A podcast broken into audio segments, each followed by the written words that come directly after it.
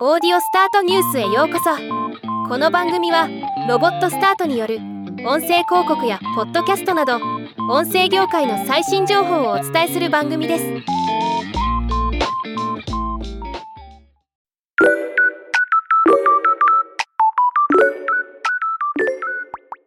Spotify のビデオポッドキャストが10万番組を突破しました。今回はこのニュースをお伝えします。Spotify が約3年前に導入したビデオポッドキャスト機能の利用が伸びています。2023年3月に7万番組。そして2023年6月に10万番組を超えわずか3ヶ月で40%以上増加したことになります。10万番組はすごい数ではありますが Spotify が配信するポッドキャスト番組全体の2%未満と依然として少数派であることには変わりありません。Apple Podcast は2005年からビデオポッドキャストをサポートしていますが未だにビデオポッドキャストは少数派であるのと同じような状況です。Spotify の発表によれば国別で見ると米国ブラジルメキシコ英国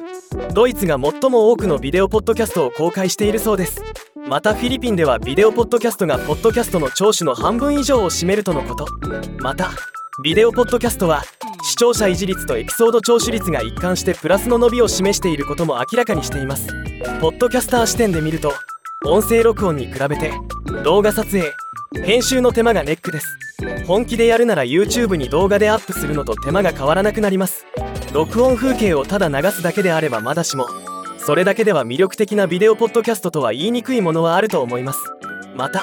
配信時の手間も増えます。現時点では Spotify はオープンビデオ RSS フィードをサポートしておらず動画のアップロードは Spotify for Podcaster 経由で行う必要があるのもポッドキャスターによっては面倒に感じるはずです。Spotify としては YouTube のポッドキャスト進出戦略に対する防衛策であると同時にデジタルオーディオ広告音声広告だけでなく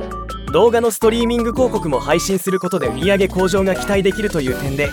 ビデオポッドキャストはとても重要なものになりそうです。ではまた。